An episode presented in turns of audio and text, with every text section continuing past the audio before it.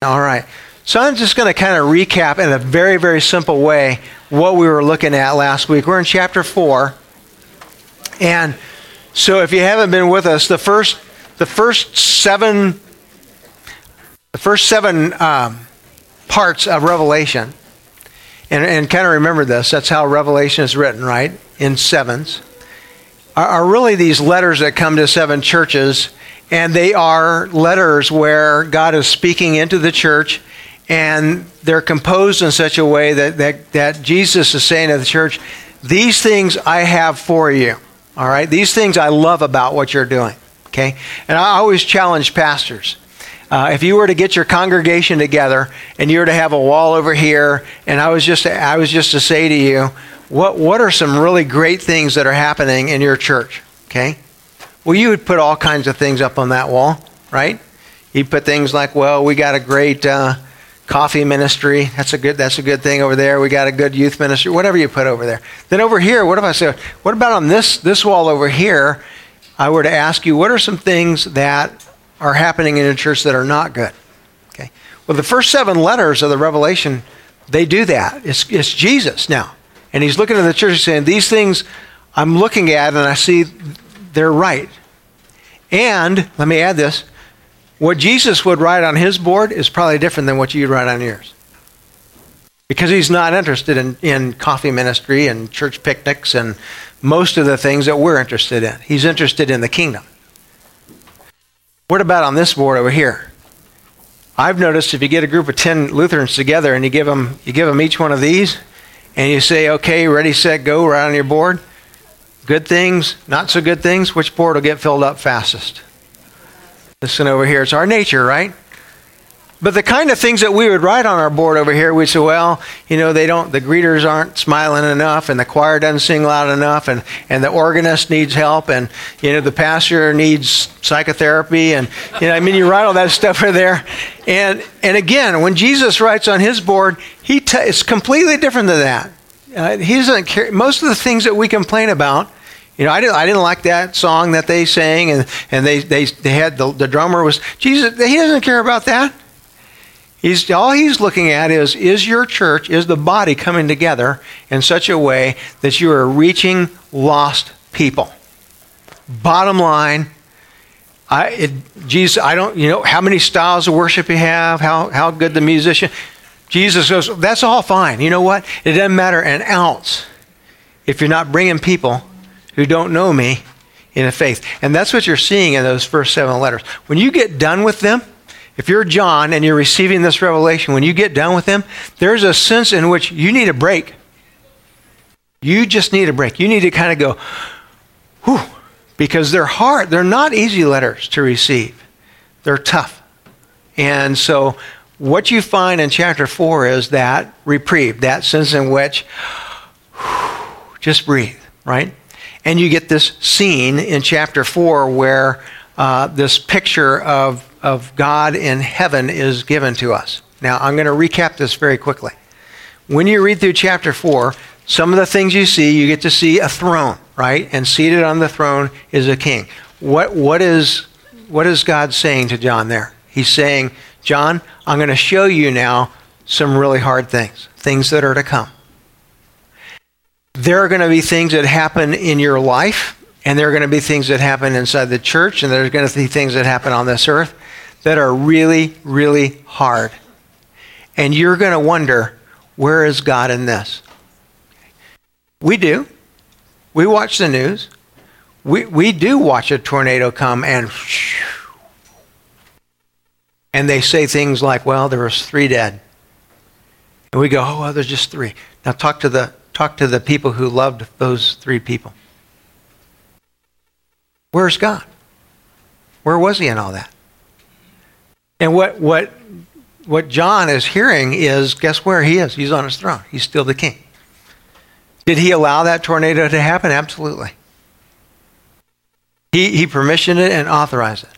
Now, our little minds, our human minds, want to fight against that. We want to say, well, that's not fair, God, and, and that wasn't good, and they were Christians, and you should have protected them. God says, no, no, no, no. You're looking at life from a worldly perspective. I always see life through a kingdom lens. I was ready to bring those people home to me. And guess what else I'm going to do? I'm going to take all that destruction that happened and I'm going to use it for good in this community. And he will, right? That's how God sees it. He is on his throne. So for John, this is an important vision, right? Come up here in heaven and I'll show you what's going on. God is on his throne. As you get closer and closer to the end of this world, right? There will be increasingly hard, hard, horrible stuff that's happening. And we're asking the question, God, why would you allow that? Why, why did you why did you allow that, that terrorist to chop those people's head off? And why did you allow that person to blow up a bomb in a mall? We're asking those questions. And, and guess what? I'm on my throne. I will be on my throne. Second, second picture we saw is we had these, these jewels that kind of showed up. And so you're like, well, why are these, John says, I see these colors, jasper and carnelian and, and, and emerald. And we're like, why do you see those? Well, it's a message. And I don't know how many of you are watching this show AD, this the, the Bible on television, all right? Uh, I'm, I'm watching it so that I can just answer questions. Biggest question I've had asked, you know, how accurate is that show to the book of Acts? Scale of 1 to 10, 10 very accurate, 1 being not so accurate. It's probably about a negative 2. Okay. It's really not all that accurate because of the way they're depicting things, right? The relationship of the high priest to, to uh, Peter, the relationship of the high priest and Pilate, Pilate, all of, all of how they're depicting Pilate. Not really all that accurate, but there's pieces of it that are. If you saw it last week, guess what you saw? You saw those colors. Where are they? Anybody notice this? The high priest is wearing a little deal like this on him. If you watch it tonight, just watch for that thing, and it's got what? 12 stones on it. What are the color of the stones? Jasper, carnelian, emerald, they're all on there. The 12 stones on the high priest's breastplate were meant to each one of them to, to represent one of the 12 tribes of Israel. Here's what it's saying You, the high priest, are to serve come up underneath and serve each of the 12 tribes of Israel. Now, why is that in heaven? Well, the king is wearing that breastplate of the high priest. And the message of it is what kind of a God do you have? Not a king that sits above you and judges you and says, You're wrong and I'm going to destroy you. Not that kind of king, but what kind of king? A priest king. What does a priest do? Serves you. You have a king that actually came down to earth, became flesh, served you on a cross. He's a priest king. That's who Jesus is. So during these last days, recognize that this Jesus Christ, who's ascended into heaven, did not just leave you alone, right? But he will serve you all the way through the end of your life, and he will serve his people all the way to the end of time. That's the kind of king that he is. We saw an iris or a rainbow, representing the promise of God.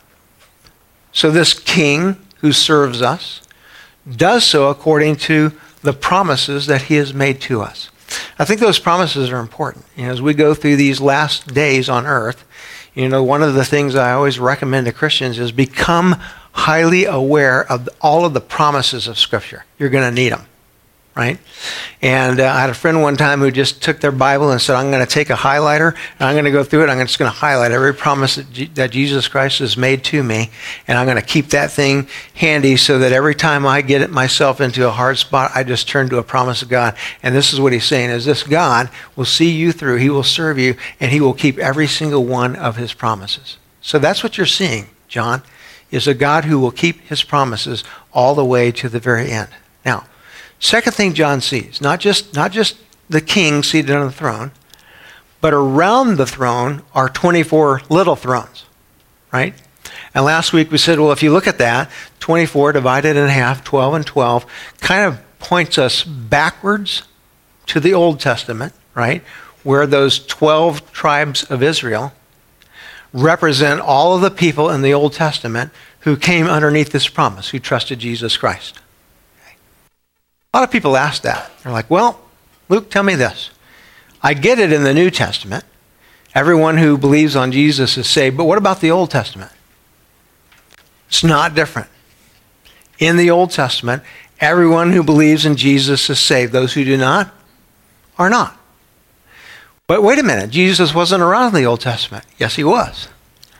Jesus never wasn't around, right? But he wasn't known as Jesus. What did they call him? Yahshua or Messiah, right? And so uh, as you watch this AD story, if you watch it, a lot of the Jews, they, they will use that terminology. Yahshua, Messiah, is the one who we're waiting for to fulfill the promise that was made to Adam in the garden that he will come and he will crush the head of our enemy. Okay? The only problem with the Jews is they got the enemy wrong. They thought, who is the enemy? Rome. Oh, no, no, no. Who is the enemy? Satan. Death. The devil. The Jews missed it, right? And so what he's saying is in the Old Testament, there's a lot of people who missed it. There's also a lot of people who got it.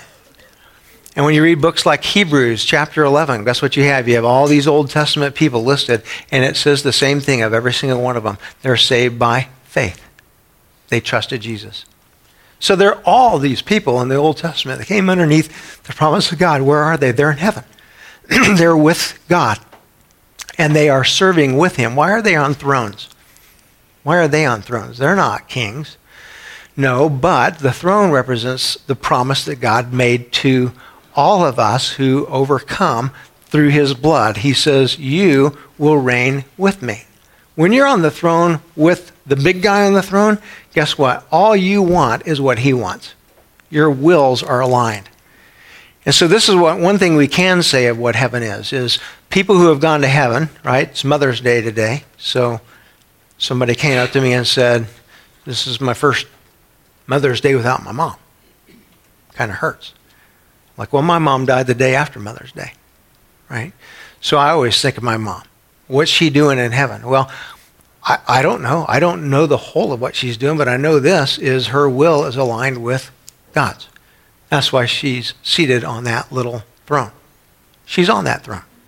Anyone that you know who you've loved, who's gone to heaven uh, before uh, you have, they are represented in these thrones right here. They are with God, desiring His will. Ultimately, what does that mean? It means everyone in heaven desires one thing that the end come, that restoration be made quickly. Your, your soul is without your body, and you simply desire the end to come. Your will is aligned with God's will. Same thing with the New Testament 12. There were 12 apostles, right? representative of all those people in the New Testament who have come to believe in Jesus Christ, have come underneath his promises. So we're, we're seeing these images uh, of a God who is firmly in control and those who've gone on before us who desire the end to come. All right, now, it gets good. Today we get critters. I love critters. All right? So what kind of critters? Well, let's take a look at them. Here's what it says. Let's go uh, over to verse number six. Last week we talked about this crystal glass floor that allows God to see all of what's happening in creation. And uh, as we look around that throne, it says on each side of it uh, are four living creatures, critters. All right? Now, have you ever seen a critter like this one? Full of eyes in front and behind. Now, what does that tell us? Is that a male or a female critter?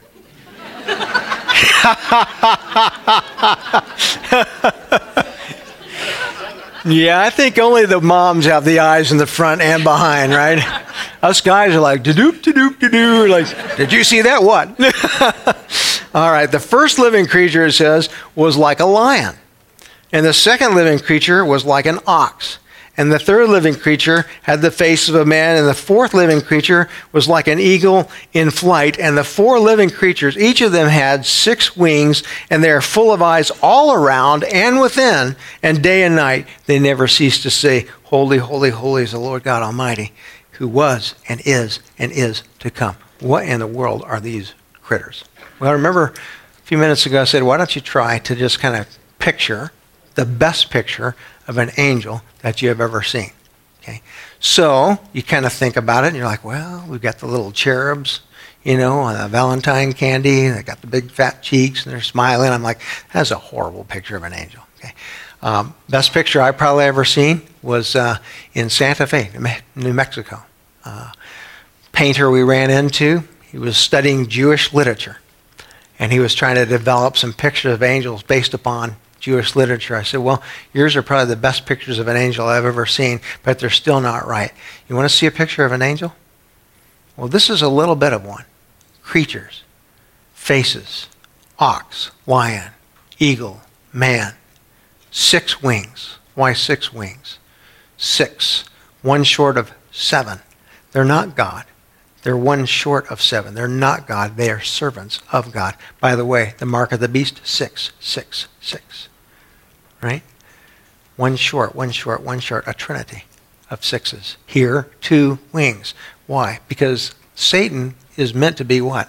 A servant of God. It's an angel. It's a fallen angel.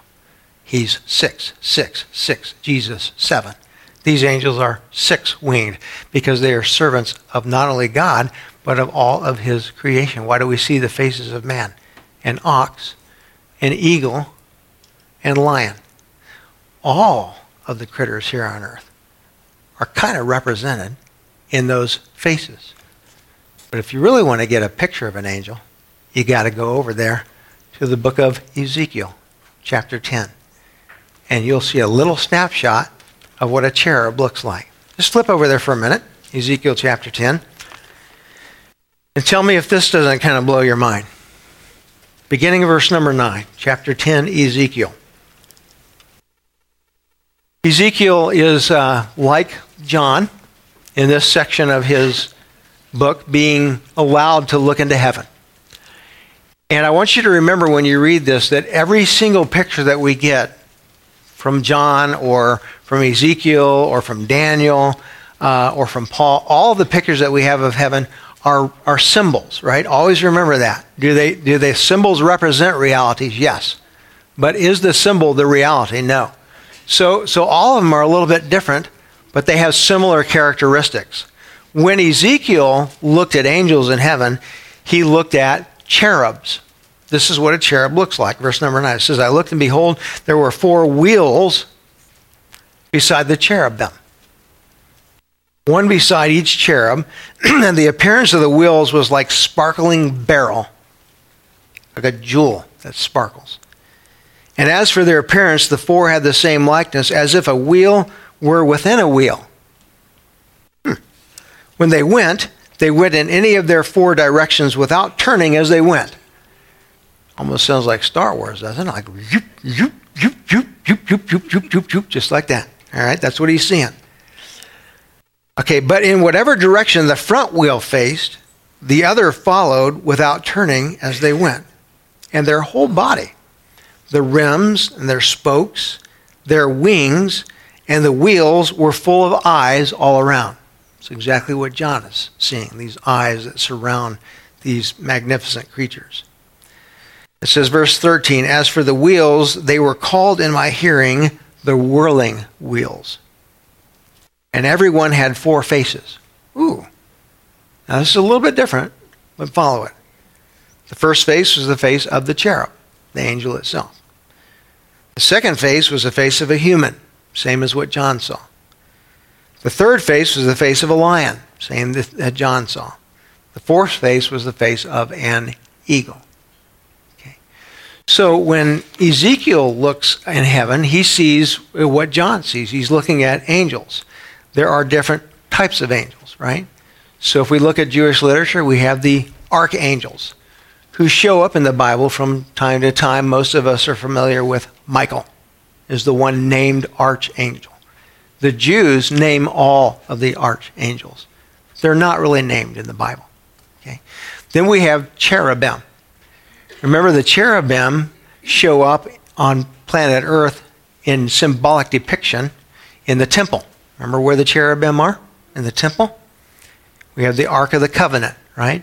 So you have these cherubim, and their wings are almost touching over that ark. And then above them are two others. There's always four when you go to the temple, representative of exactly what Ezekiel saw and remember, the temple is built according to the directions of God. He said, I want you to put these symbolic depictions of my angels, my cherubim, above you. Cherubim are mentioned 90 times in the Bible, 90 different times. The first time a cherubim shows up is in the book of Genesis, chapter 3, shortly after Adam and Eve sin, and they fall into sin.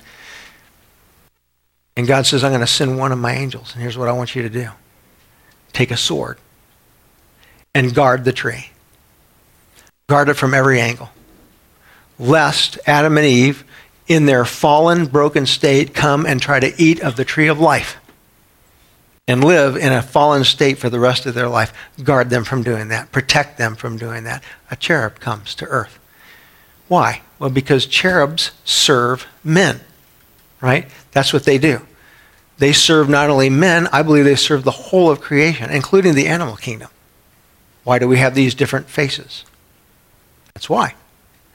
Now, there are cherubim and there are seraphim. Seraphim, the term seraph is a what? Is is fire. Fire angels. Okay? So uh, seraphim show up in the book of Isaiah, chapter 6. T- turn there. Just a couple of quick verses and you'll put the whole of the picture together. In the very first three verses of chapter 6, uh, Isaiah, Isaiah is doing the same thing as Ezekiel, and the same thing as John, and the same thing as Paul. He's being invited up into the heavens to see what our human eyes can't see. This time, he looks at angels. Once again, these angels are seraphim. So uh, take a look at this. It says, In the year that King Uzziah died, I saw the Lord seated upon a throne. See the similarity there? Always, God is always just sending out this message I'm in control. He was high and he was lifted up, and the train of his robe filled the temple. Remember that song that we used to sing? I see the Lord seated on his throne, exalted. Remember that song we used to sing? Above him stood the seraphim, the angels of fire. Each had, hmm, exactly what John says, six wings. With two, he covered his face. With two, he covered his feet, and with two, he flew. And he said as he flew, Ooh, notice these words seem similar to Revelation. Holy, holy, holy is the Lord of hosts. The whole earth is full of his glory. Go back over to the Revelation. What's John seeing? He's seeing that in heaven right now, there are my mom and my dad and people that belong to you they have the will of God. They desire that He bring an end to all things. And there are now His, what we call Sabaoth army, His army of angels. Cherubim, seraphim, archangels. And we're going to run into one more angel called the Ischurios angel, the strong angel.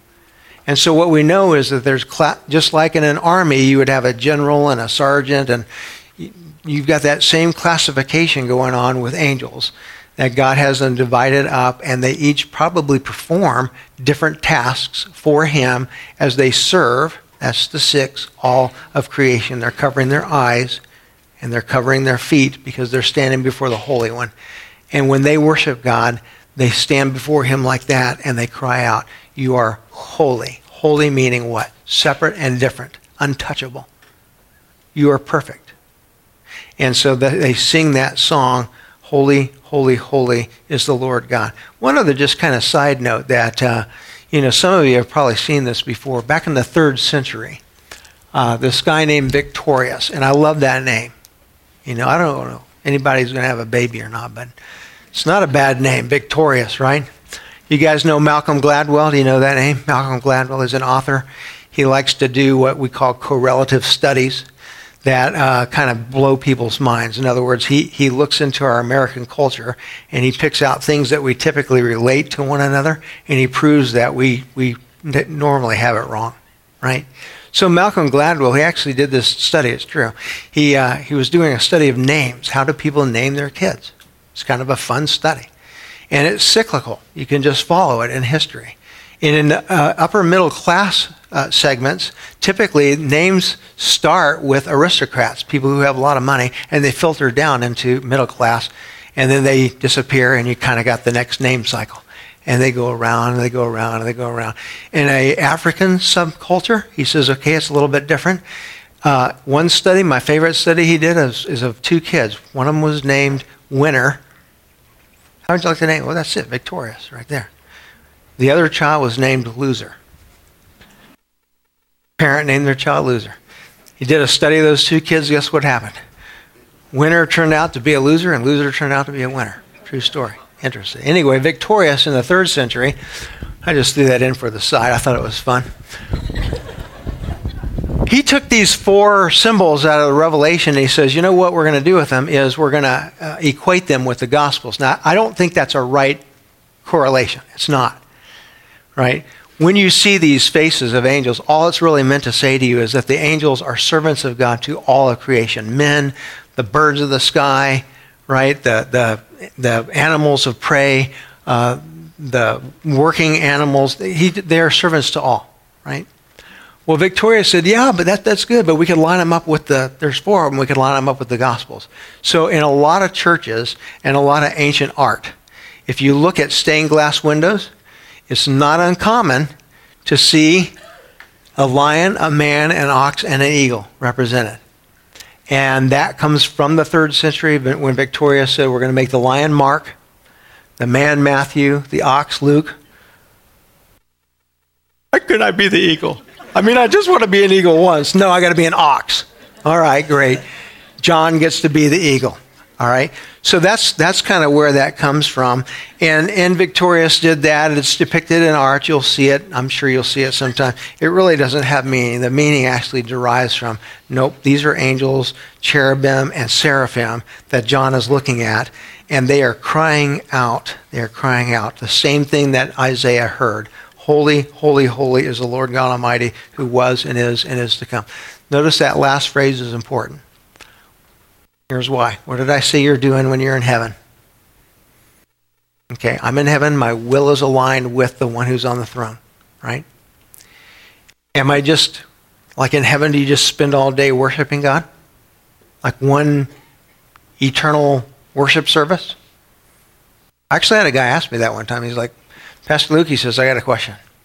He says, Do you guys, you guys have heaven and you have hell? He says, Is there like an alternative?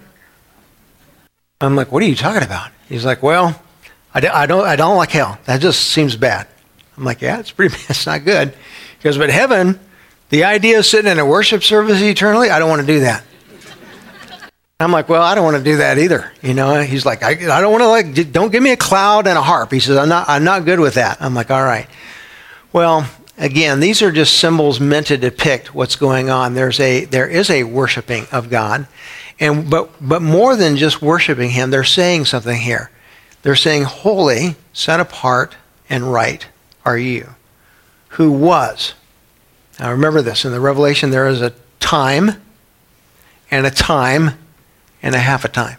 This is just a different way of saying it. Holy, holy, holy are you who was a time. You were the God who, who was from the beginning and the God who served over his church in the Old Testament and is. You're the God of today, the God who is here amongst us now at work. A time and a time. This is the New Testament era. This is the second Aionios, as we call it. Okay? And then a half a time. Who is to come. You're coming again. And in that half time, at the end of it, you will come again. And so what they're saying is, if I can put it in simple language, the same thing that you do every Sunday when you come together and you say, Our Father who art in heaven, hallowed be thy name. Thy kingdom come. What you're saying is end this era. That's what the 24 folks on thrones are doing. They're saying, God, come. You, uh, you were, you are, you are to come. Come quickly. That's what the angels are doing amongst God. They're praising him and recognizing that he will bring all things to an end. Verse number 9 says, Whenever the living creatures give glory and honor and thanks to him who is seated on the throne and who lives forever and ever, the 24 elders fall down before him who is seated on the throne and worship him who lives forever and ever. They cast their crowns before the throne, saying, Okay, so um, when, you, when you see us as we go into heaven, uh, and we begin to worship God, um, we are no different than the angels. We become like them. We, we bow down before him. We take the crowns that are given us. If anyone is faithful, let him receive a crown of life, right? You take your crown, you throw it before him. What's your, what are you symbolizing? I'm not really king. You're a king. I submit to you. I want your will to be done. Okay? And now look what they say. The, the 24 elders, all right, or us when we're in heaven. This is really interesting to me. I, I like this. They say, Worthy, worthy are you, our Lord and God, to receive glory and honor and power. For you created all things, and by your will they existed and were created. Okay. Take that first word, and I want to make I want to just kind of bring a little bit of right now meaning to it. Worthy are you, our Lord and God, to receive glory, honor, power. For you created all things. By your will, all things that are exist. They belong to you. They belong to you. This crown belongs to you. My life belongs to you. When you're in heaven, you know who you are. You recognize who you are. You're a created being. So do the angels. They are a created being.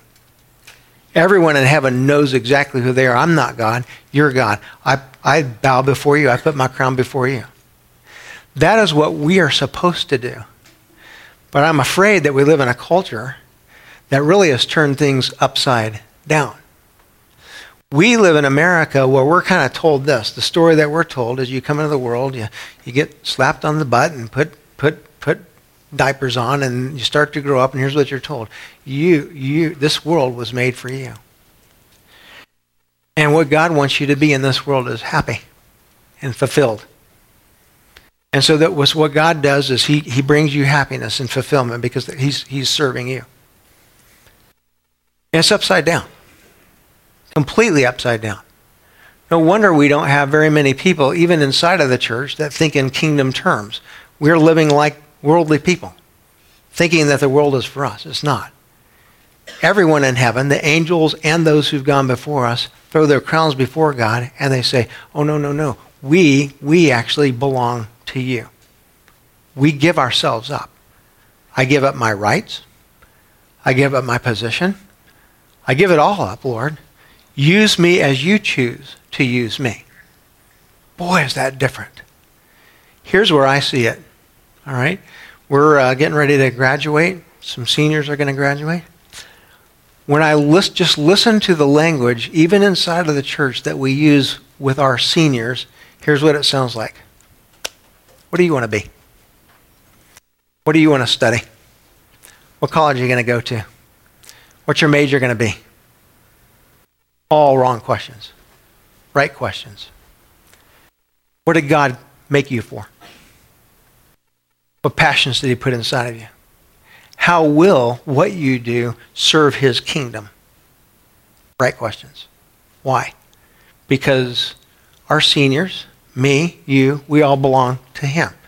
The right question is to come before Him and say, God, I throw my crown before you. I give it up. I'm not the king. You are the king. You have control of my life. Now, notice this. That is actually what worship is supposed to be. Did you guys know that?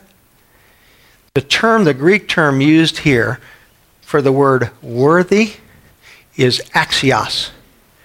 Axios, worthy, is the Greek word from which we derive our English word, Old English, worthship. You know what worthship is? worship. Worship is that act by which I come before God and I say, What? What are you worth? Right? You are worth everything. You are my life. I submit to you. Okay? I don't know if we actually think about it this way, but um, the way that we worship and the choices we make about worship are actually saying to God, This is what you're worth in my life. That scares me. You know why that scares me? When I was a kid growing up in San Antonio, Texas, my pastor used to be very upset. You know why? Because only eight out of ten Christians came to church on Sunday morning and worshiped. Now, you don't have to go to church to worship. You ought to worship on Monday and Tuesday and Wednesday and Thursday. It ought to be the way that we live, right? But remember, he says, when you, when you set aside the Sabbath day, you come together, all together, and you worship.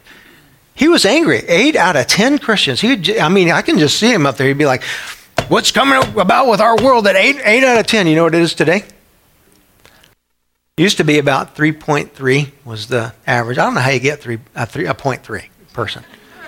I really don't. I'd be like, okay, you're the 0.3. Um, or some people come to worship and they're about like at a 0.3 level. They're like, oh, why are you here? I don't know. Okay.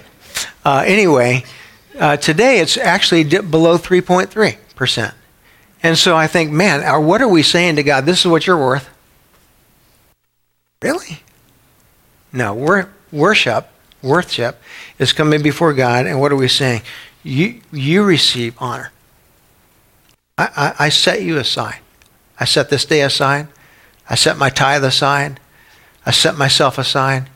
You receive honor. You receive glory. You, you receive power. Because here's what I know I know who I am. People in heaven know who they are. People on earth forget who they are. We think we have the crown. Nope, he has the crown, and we give our lives to him. And so this is the scene that John has is uh, here's this God who is thoroughly in control, seated on his throne. He's a God of grace who serves me. He's a God of promise who will see me through. But he is a God who right now in heaven is reigning and who all of creation, all who've gone before us, are saying, let's end it now. Let's bring it to an end. Let's get that half a time started so that it can come to an end and the resurrection can take place. Now, what John does is he looks at this thing and he goes, whew, wow, okay. Now, chapter 5 is the second and concluding part of the vision that John sees. I'm just going to start into it and then we'll uh, close. Take a look at this. Then I saw in the right hand of him who was seated on the throne a scroll. Word is biblios written within and on back, sealed with seven seals. Let me just tell you what's coming. We're going to pop open every one of those seven seals. And the first four we pop, there's going to be some horses that ride. One is red, one is black, one is pale. Mm. They are um, horses of destruction, bent on destroying your life and mine. And they are riding right now. Those will be the four seals that we pop. We're going to get to a point where, like, stop popping seals. This is not good. Just stop. Nope, we're going to pop all seven of them.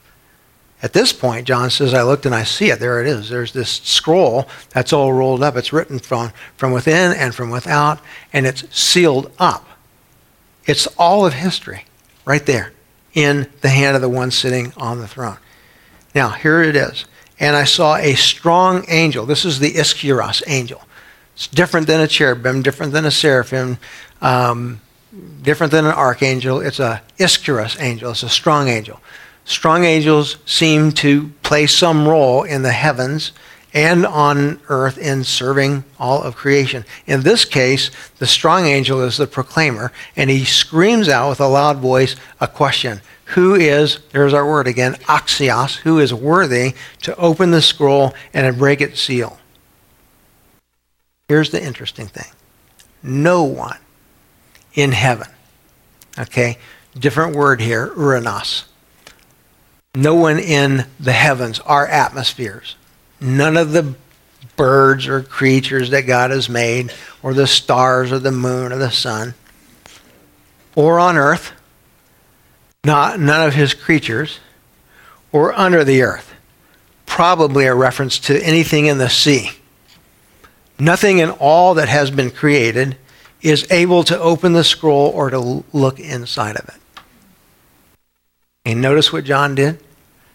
He starts crying at the recognition that there's not one, not, not anything created that is even able to look upon the plan that God has made for all of eternity.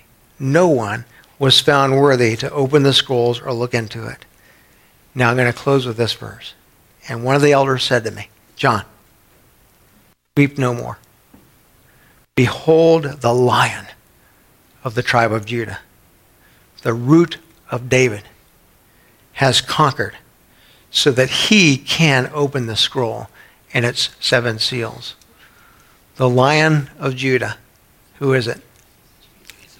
Jesus Christ. Prophesied all the way back to the day of Jacob taking his sons and speaking a prophecy over each one of them. And of the one who becomes David, of that family line, he says, you're, you're, you will rule upon the throne forever and ever. You are from the tribe of Judah. Jesus comes from the tribe of Judah. He's the lion. And I love it. That C.S. Lewis, when he wrote the, the Narnia Chronicles, chooses the lion to represent Jesus. He will open its seals. He is the one who gave David his very life. All right, let's stop there and we'll pick up next week and uh, we'll get, get that scene concluded so we can start popping some seals open. Lord,